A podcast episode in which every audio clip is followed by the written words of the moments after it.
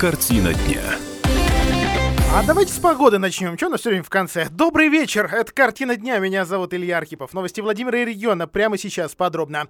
По данным Гидромедцентра по Владимирской области, сегодня, вот буквально в ближайшие часы и э, до, до, до конца э, вечера на территории области ожидаются грозы и дожди э, с порывами ветра до 17 метров, метров в секунду. То есть погодка испортилась, а дождик где-то льет, где-то моросит, но а в районах, где особенно чудит погода, может стать причиной возникновения ЧП, обрушений, а, подмывов и так далее и тому подобное. В общем, будьте предельно осторожны конце концов, в России находимся. Э, во Владимирских парках заработали аттракционы, и это вот сегодняшнее э, снятие ограничений, дополнительное снятие, а, а, скажем, антивирусных, коронавирусных ограничений, может, не такое большое, как ожидают, особенно родители ожидают. Нет, про открытие детских садов в сегодняшнем эфире ничего не расскажу. Нет, искренне хочу верить, что в течение часа что-то поменяется, но вот нет у нас такой э, информации. Что касается досуга, то теперь уже Э, можно посещать. А, парки, которые, кстати, месяц практически уже как открыты, а на самом деле открылись-то они во многом и раньше официального а, на то разрешения. В общем, месяц но без развлечений. То есть вроде бы зеленые а, зоны просто. Теперь тиры, карусели, веревочные городки, кстати, вот в 800 э, сделали все. Это теперь будет доступно. Ну, деньги, конечно, разные. Закрутилось потихонечку и э, колесо обозрения в 800 -ке. А в дружбе, кстати, вот сообщают, что у них теперь появилась и зона бесплатного беспроводного интернета, то бишь Wi-Fi. Ну и, соответственно, уже у нас в а, те выходные заработали, да, еще в предыдущие выходные а, заработал а, прокат велосипедов, то есть теперь парки в Владимире, в Владимирской области можно использовать уже а, со смыслом, ну, пожалуй, наверное, не с тем смыслом, э, с которым его очень активно эксплуатируют э, те жители или не знаю, бизнесменами их можно назвать или нет, кто а, портит фасады домов, а, различных а, сооружений, рекламой наркотиков. И вот а, в течение последних недель уже несколько сообщений а, прошло о том, что а, вот этих вот распространителей рекламы задержали за рекламу наркотиков на а, фасадах. Полиция среагировала на видеоролик в соцсетях ВКонтакте. Была запись, что значит, две дамы или девушки или женщины, ну тут мне сложно угадать их возраст, рисовали на стенах надписи со ссылками на сервис по э, покупке наркотиков. Этих подозреваемых задержали. Ну, собственно, реклама правда. Она вот залепила весь город. А дамы, кстати, как оказалось, уже были судимые. Э, обе, и им вот 33 и 37 лет. Соответственно, будут проверять на причастность к, друг, к другим э, правонарушениям этих совсем не милых дам. А, ну, давайте вернемся опять же к ограничениям, э, связанным с коронавирусом. Вот только-только перед э, там, выходными, перед пятницей и субботой во Владимире, во Владимирской области сняли ограничения на проведение а, крупных массовых спортивных мероприятий. И тут же, буквально через считанные часы, в Суздале стартовал фестиваль трейл-раннинга, ну, проще говоря, супермарафон такой, Golden Ring Ultra Trail 2020. А, да, соблюдали противовирусные а, требования, но все равно мероприятие было настолько массовым, что его, ну, просто нельзя было не заметить, и поэтому нельзя о нем уже прошедшем не рассказать в нашем эфире. На прямой связи с нашей студией корреспондент корреспондент э, из э, этого города-музея Александр Мещеряков. Саш, добрый вечер. Так, у нас, у нас какие-то проблемы, а, проблемы со связью, но зато, зато у нас есть Анна Дегтярева на связи с нами. Нет, нет, нет у нас Анны Дегтяревой. что-то, что-то с телефонной э, связью. Давайте по попробуем, попробуем наладить все, все-таки связь с, с Суздалем. По подсчетам организаторов на эту гонку Uh, только участников вышло четыре с половиной, даже больше, больше четырех с половиной тысяч участников. Uh, и такой забег прошел уже в шестой раз, но надо, конечно, оговариваться. Да, ограничения были. Количество ограничивали, другое дело, смогли ли. А расстояние ограничивали, смогли ли. Все будем разбирать прямо сейчас. Александр Мещеряков на связи с нами. Саш, приветствую тебя в нашем эфире. Приветствую, Илья, приветствую радиослушателя. А, итак, давай все-таки попробуем понять, насколько же масштабным оказалось это а, спортивное а, мероприятие, где Суздаль стал на этот раз не музеем, а, а таким большим спортивным сооружением, потому что это ведь забег по пересеченной местности. Верно, по пересеченной местности. Шестой по счету ультрамарафон, Golden Ring Ultra Trail. Итак, было заявлено 4,5 тысячи участников, и не только из России, это международное мероприятие, очень массовое. А, практически все заявки были реализованы. А, дистанции были разные. Кстати, а Суздаль не перестал быть музеем даже во время этого ультрамарафона. Дело в том, что трассы разные по длине от э, 10 и 30 километров до 80 и 100 километров, они были э, сделаны так, ну, просчитаны эти трассы так, что глазам участников, ну, в основном, конечно, дальнобойщикам, бегунам, э, их глазам были представлены ровно 300 архитектурных памятников э, древности Суздальской земли. Так что тут, э, как музей, Суздаль себя не обнулил даже в эти выходные. Что касается дистанций, были даже традиционно детские дистанции, это от 1 до 3 километров, а уже дальше 10, 30, 50, 80, 100, это, конечно, для людей уже взрослых.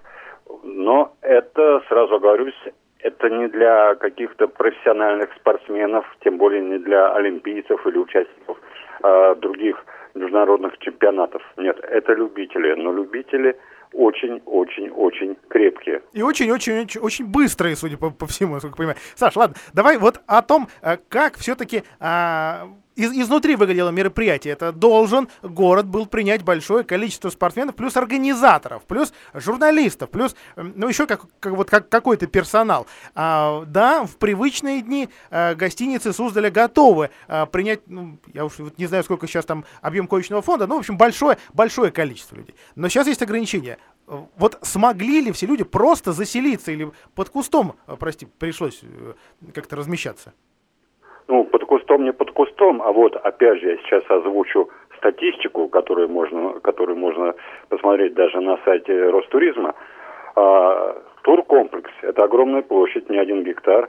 А, это не только отель, но и мотели, 100 номеров. Плюс это а, самый лучший, но по данным Ростуризма, самый лучший а, кемпинг, который есть на территории Российской Федерации – Плюс э, есть другие гостиничные комплексы, которые, ну, скажем так, по бизнесу соотносятся с главным туркомплексом, туркомплексом где есть тоже э, жилье с отдельным входом, что разрешено для проживания.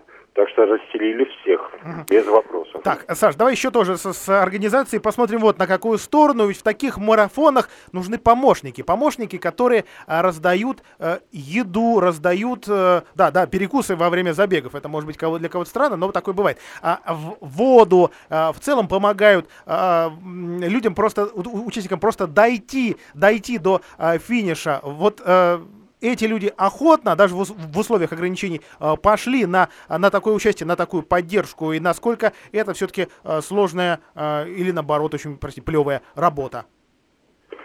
Работа по своей сути, она не сложная, но она просто долгая. Да, вот эти чекпоинты, они были расположены по всем дистанциям через определенное количество километров. Да, вот я знаю, лично знаю две точки, одна в Селекидикше, другая Суздале на окраине, на, возле Исадского моста. Между ними, э, скажем так, 4 километра, да, вот. Э, и я разговаривал лично с некоторыми э, добровольцами, волонтерами, которым на самом деле ни копейки никто не заплатил. А во имя чего? Они сказали, ну интересно же, ну это бывает раз в год, это очень интересно. Вот, то есть точки питания, где еще отмечались э, бегуны, они, значит, э, на, на столах стояли для э, участников пробегов.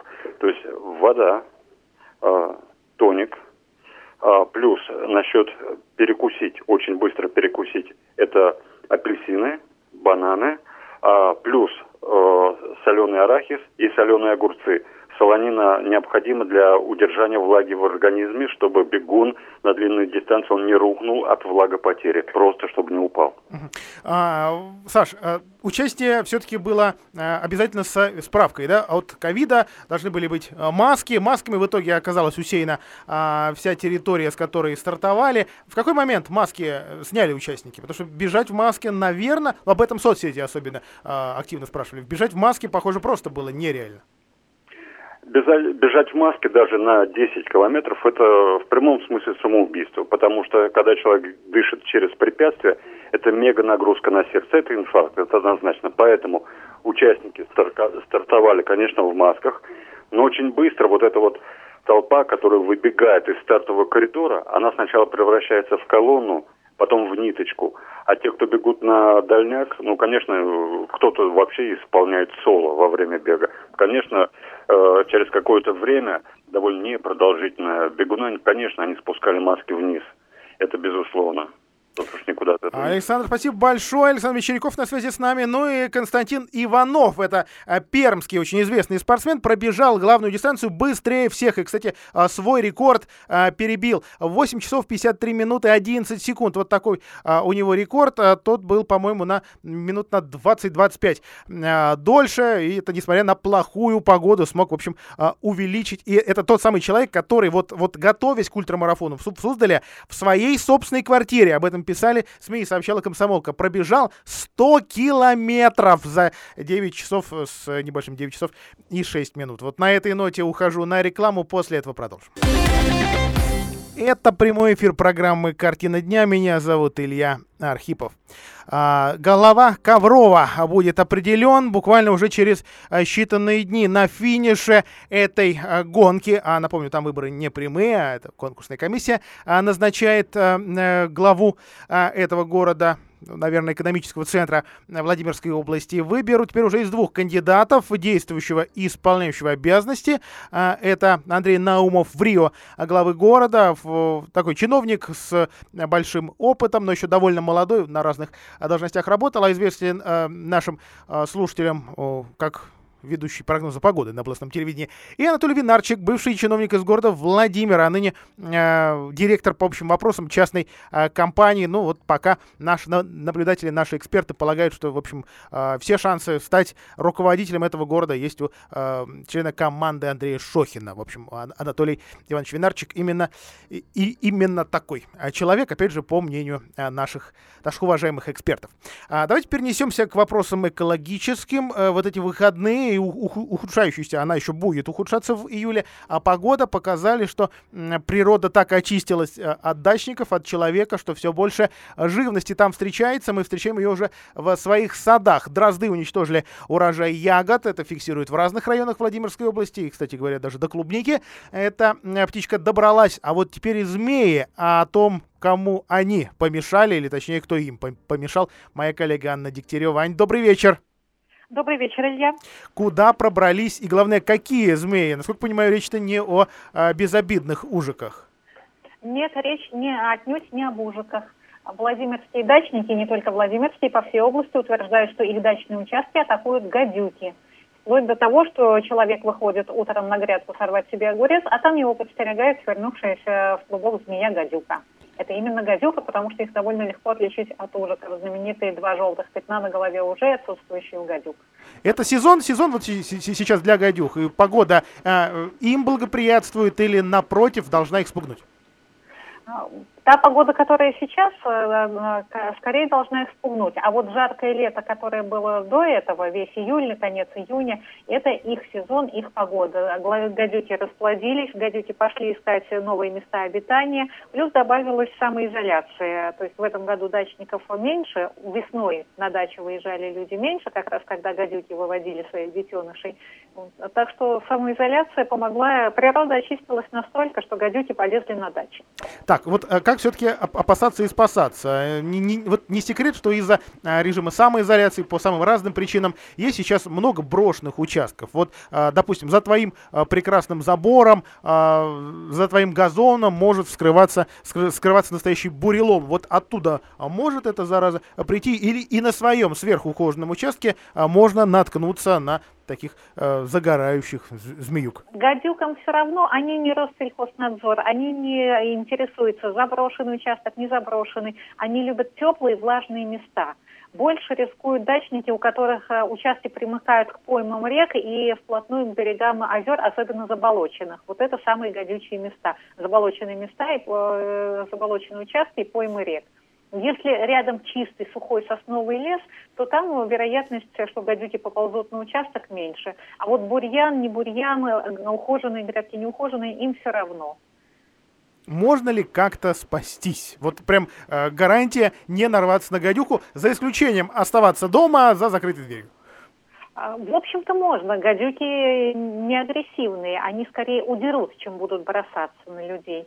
Э, главный метод, чтобы спастись, по определению считайте любую змею ядовитой. Не надо разбираться, ужик это, медянка, гадюка, у нас живут только эти три вида. По определению увидели змею, держитесь от нее подальше и ни в коем случае не позволяйте детям их хватать. Бывают у нас такие талантливые родители, которые, увидев ползущую змею, показывают ребенку, ой, смотри, да это ужик безобидный, и ребенок бежит хватать.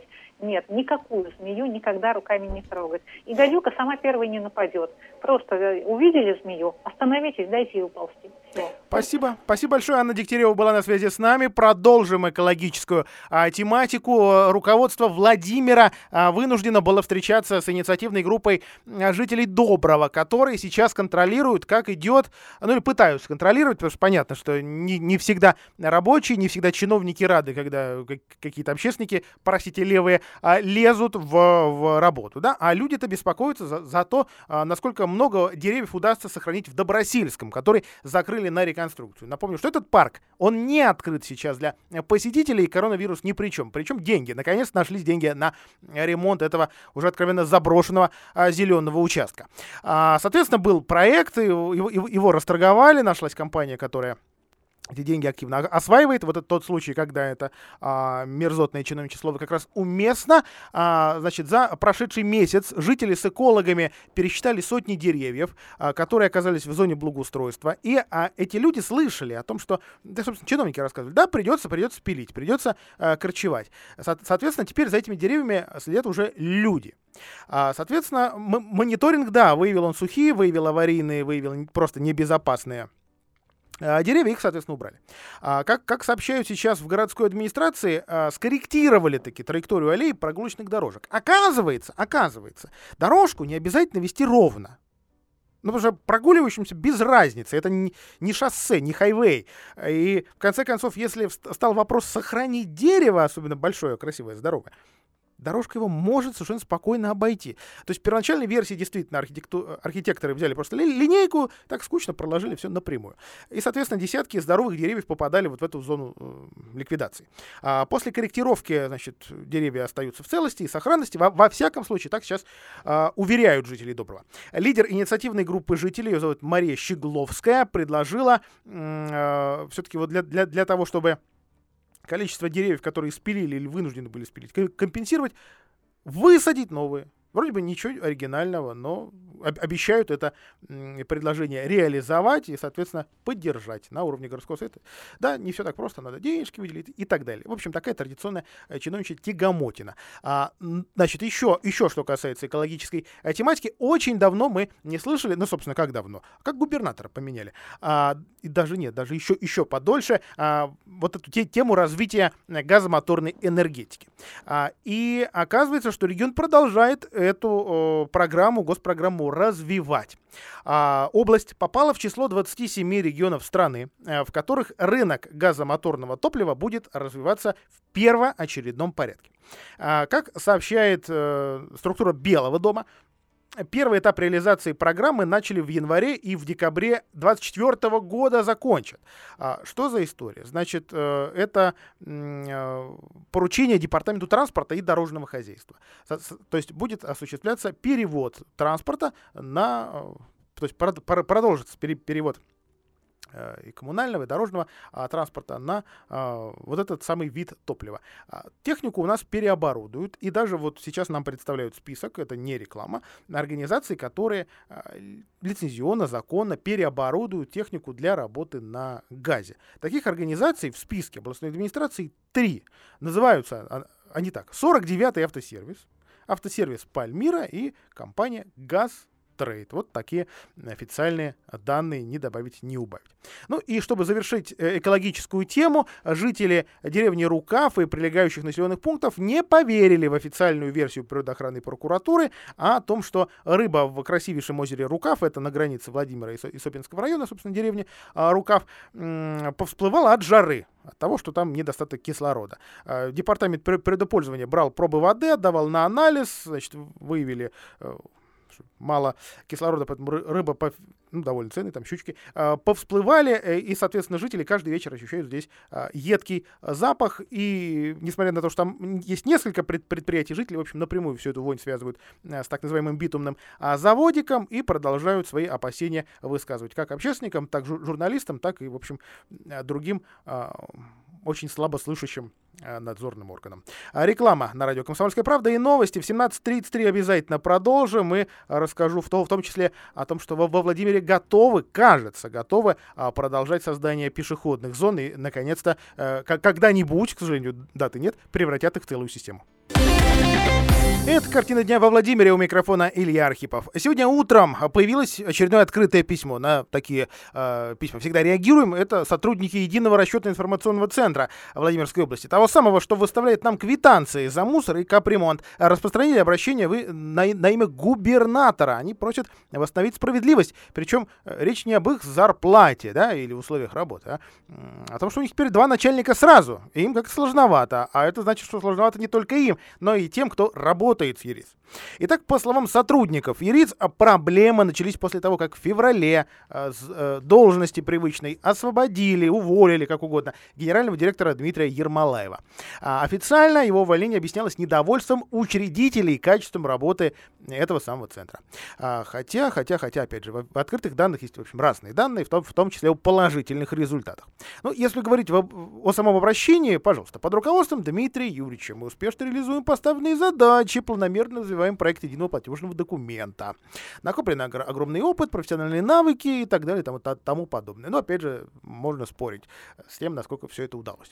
А есть еще один начальник, Нелли Титова. Она заняла кресло Ермолаева и тогда же подверглась критике сотрудников. А, значит, э, политика этого нового начальника оказалась разной. А, и, соответственно, а, работники ИРИЦ сообщают, Ермолаев 11 июля восстановлен в должности. Такое бывает, да, что старый начальник, уволенный, пошел в суд, и его вернули на место. Соответственно, он в свой кабинет не без труда, но, но попал. А, и, соответственно, э, вот сейчас э, по разным данным, по разным сообщениям э, журналистов возникло настоящее двое двоевластие, когда старый и новый начальник остаются здесь, потому что появилась еще одна а, должность, ну, для того, чтобы обойти эти э, странности и э, нюансы, э, появилась, в общем, Марина Станкевич, еще одна. Э, и вот теперь разные сотрудники, разные даже уже партнеры э, отмечают, что есть странности. Например, руководители региональной теплоэксплуатирующей компании, э, компании технологии э, тепла э, заявляют, что вот при новых скажем, при двух начальниках или при конкретной вот начальнице даме просто работать с этой компанией не будут. А это а, может представить, э, в итоге вылиться в самые разные неожиданности для жителей, которые оплачивают коммунальные услуги. Вряд ли эти неожиданности нужны людям. Вот о таких проблемах сейчас и сообщают сотрудники единого расчетно-информационного центра. Давайте о другом центре, о центре «Мой бизнес», центр оказания услуг. А, за три месяца в центр «Мой бизнес» обратились за поддержкой давайте назовем ее антивирусной, 8 а, тысяч владимирских предпринимателей. Довольно, довольно солидное а, количество. Ну, это, это в, том, в, том, в том числе и просто а, помощь, значит, поддержка регионального инжинирингового центра, финансовая помощь и так далее. Вот просто, просто для хорошей цифры, ну, наверное, будем смотреть, что же это за помощь и насколько она активная и эффективная после того, как э, коронавирусная угроза пройдет. Очень хочется надеяться, что это будет довольно скоро. Еще одна забытая тема — пешеходные зоны во Владимирской области. Нет, никто не, не забыл про Георгиевскую, но а, даже в самых ближайших планах городских властей была еще одна, девическая. А дальше, дальше, дальше. А дальше выясняется, что э, проектировщики и, э, в частности, проектный институт Гипрогор э, предлагает больше э, пешеходных пространств в центре Владимира, э, сводит практически все идеи э, разных институтов, разных авторов воедино, а, и а, не просто воедино, а в целую систему. Другой вопрос, а будет ли когда-нибудь это реализовано и за какие деньги? И все-таки, что же за идеи? И найдут ли они поддержку не только у чиновников, не только у специалистов, у жителей, у, собственно, пешеходов. А, попробуем порассуждать с Полиной Немчиновой. Полина, приветствую тебя. Добрый вечер, Илья. А, куда еще не ступала нога рабочего, архитектора, проектировщика, где неприглядную грязь, э, свалку и место, куда заходят разве что по малой нужде, можно превратить в, в крас... вот, ну, про, вот раскрыть эту, эту жемчужину? Ну, в первую очередь хотят заняться Георгиевской и продлить ее. Если сейчас она заканчивается фактически у кузницы Бородиных, и потом с нее можно выйти на центральную Большую Московскую то ее хотят продлить сначала до музея ложки, а потом в обход строящейся церкви и до ресторана «Панорам». Но там же рельеф-то не, не, не очень это позволяет. Собственно, заборы и рельеф. Да, несмотря на сложный рельеф, была изначальная идея сделать э, подвесной мост, по которому будут гулять туристы и горожане. Но от него решили отказаться и работать с тем, что имеется. То есть по закоулкам, по задворкам, по буквально вот кочкам и холмам э, предлагается, собственно, и гулять. Но зато, как говорят авторы проекта, потом человек выходит, и буквально рядом у него тут и соборы, рядом музей, рядом соборная площадь, он фактически может сразу все посмотреть. И, как ты уже сказал, действительно снова возвращается к проекту пешеходной девической. Там хотят возродить булыжную мостовую, поставить, посадить деревья, катки, лавочки и организовать там парковки, которых в центре очень не хватает. Ну а объезжать, собственно, все предлагается по узким улочкам вокруг нее. И, наконец, третья пешеходная зона, которая тоже появится в историческом центре, протянется от гостиницы «Владимир» до вокзального спуска. Но пойдет она не вдоль центральной улицы, а параллельно ей, по вот небольшим улочкам, рабочему спуску, улица Карла Маркса, про которую, уверен, не все владимирцы знают, и дальше. Причем, если сейчас это действительно улица, где вечером страшно пройти, то обещают, что там тоже будут и новые смотровые площадки, и скверы, и беседки, и лавочки. Ну и, соответственно, наверняка подтянутся какие-нибудь ларьки с сувенирами, едой, напитками. Вот смотри, Но... да, вот есть ощущение, что Георгиевск это еще не в полную силу дышит. Э, я сейчас не о коронавирусе, я вообще о, самой концепции этой э, пешеходной зоны, которая, напомню, была предложена руководством музея-заповедника Светланы Мельниковой и, в конце концов, реализована. И мы обошлись без перекрытия Большой Московской. Кому сейчас понадобились эти идеи? Почему именно сейчас о них заговорили в таком объеме, в таком количестве, да еще вот выходя за, за рамки э, привычных э, вроде бы для туристов улочек, и э, уже переходя на, на те улицы, где без транспорта, э, в, частности, в частности Карла Маркса, да, ведущую к, вокзалу, где-то улицу сложно представить без машин. Знаешь, ну, с одной стороны, поговорить всегда можно. Вопрос, когда это будет сделано и будет ли вообще. Во-вторых, власти города не раз заявляли, что они будут развивать э, туристический потенциал Владимира. А, собственно, для этого необходимы места, где в городе можно погулять и что-то посмотреть, потому что сейчас туристы говорят, что посмотреть Владимир можно буквально за полдня. То есть два собора, золотые ворота, ну, палаты. Да, не оставаясь на ночевку, а это всегда проблема в том, что денег мало туристы оставляют. Да, совершенно верно. И, соответственно, вот такими вот закоулочками, вот такими дополнительными тропами, по которым можно поводить туристов, хотят их в том числе и привлечь. Но поскольку сейчас вообще непонятно, сколько это будет стоить, э, сколько времени потребуется, чтобы все это переделать, то можно смело сказать, что пока это только разговоры. И как бы сейчас началось общественное обсуждение, э, люди могут э, проголосовать за этот вариант, высказать свои замечания, пожелания на сайте администрации. Продлится оно до 1 августа, так что если кто-то активно поддерживает или наоборот активно против и видит альтернативные варианты, как раз есть шанс высказаться. Спасибо большое, Полина. К сожалению, сейчас вот печаль-то в том, что а, кроме как электронно, а, то есть в данном случае через сайт а, городской администрации, высказаться не получится, потому что только в таком виде из-за коронавируса очень удобно для чиновников, конечно, а, будут проводиться публичные или общественные слушания. Увы и ах. Владимир Дефисити.ру, городской э, сайт официальный. Новый представитель области в Общественной палате России. Это известный предприниматель, когда-то лидер Единой России в нашем регионе Сергей Бородин. А, да, э, уступает ему место Татьяна Петеримова, э, известный общественник, медик, организатор а, первой частной клиники в регионе. Соответственно, а, Бородин отправляется таким образом в столицу. Последнего места работы, напомню, ну, во всяком случае, из известных, это была, а, была у нас корпорация развития Владимирской области.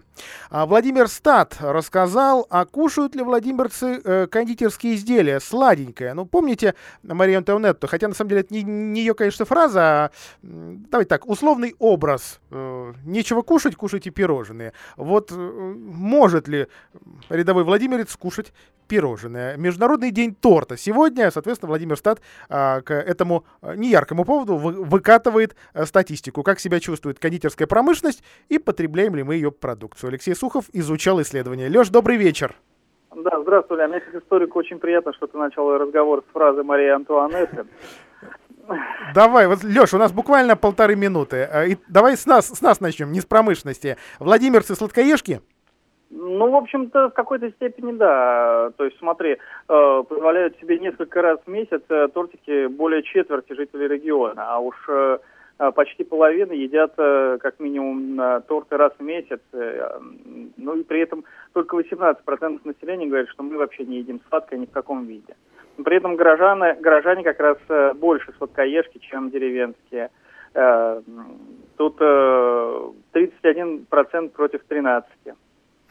А, Владимир, вот специфика Владимирской промышленности, то, что мы сейчас скорее, э, скорее не, не текстильщики, не даже э, производители автокомпонентов. Э, Владимирская область это кондитерская область. Благодаря кому и чему?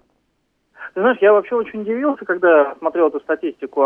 Я потому что смотрел булочные постоянные пекарни у нас везде появляются. Я думал, ну точно у нас э, кондитерская промышленность растет. Оказалось, нет, наоборот, у нас производство сладостей в регионе снижается. Если в 2017 у нас э, в регионе было произведено 1511 тонн тортов, то уже в 2019 всего лишь 253 тонны. То есть это ну, колоссальная разница на 1300 тонн практически э, разница.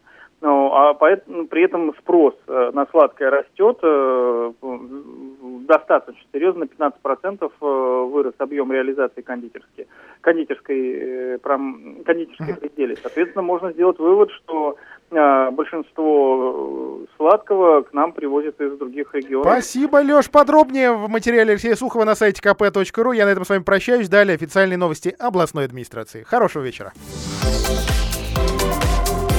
Картина дня.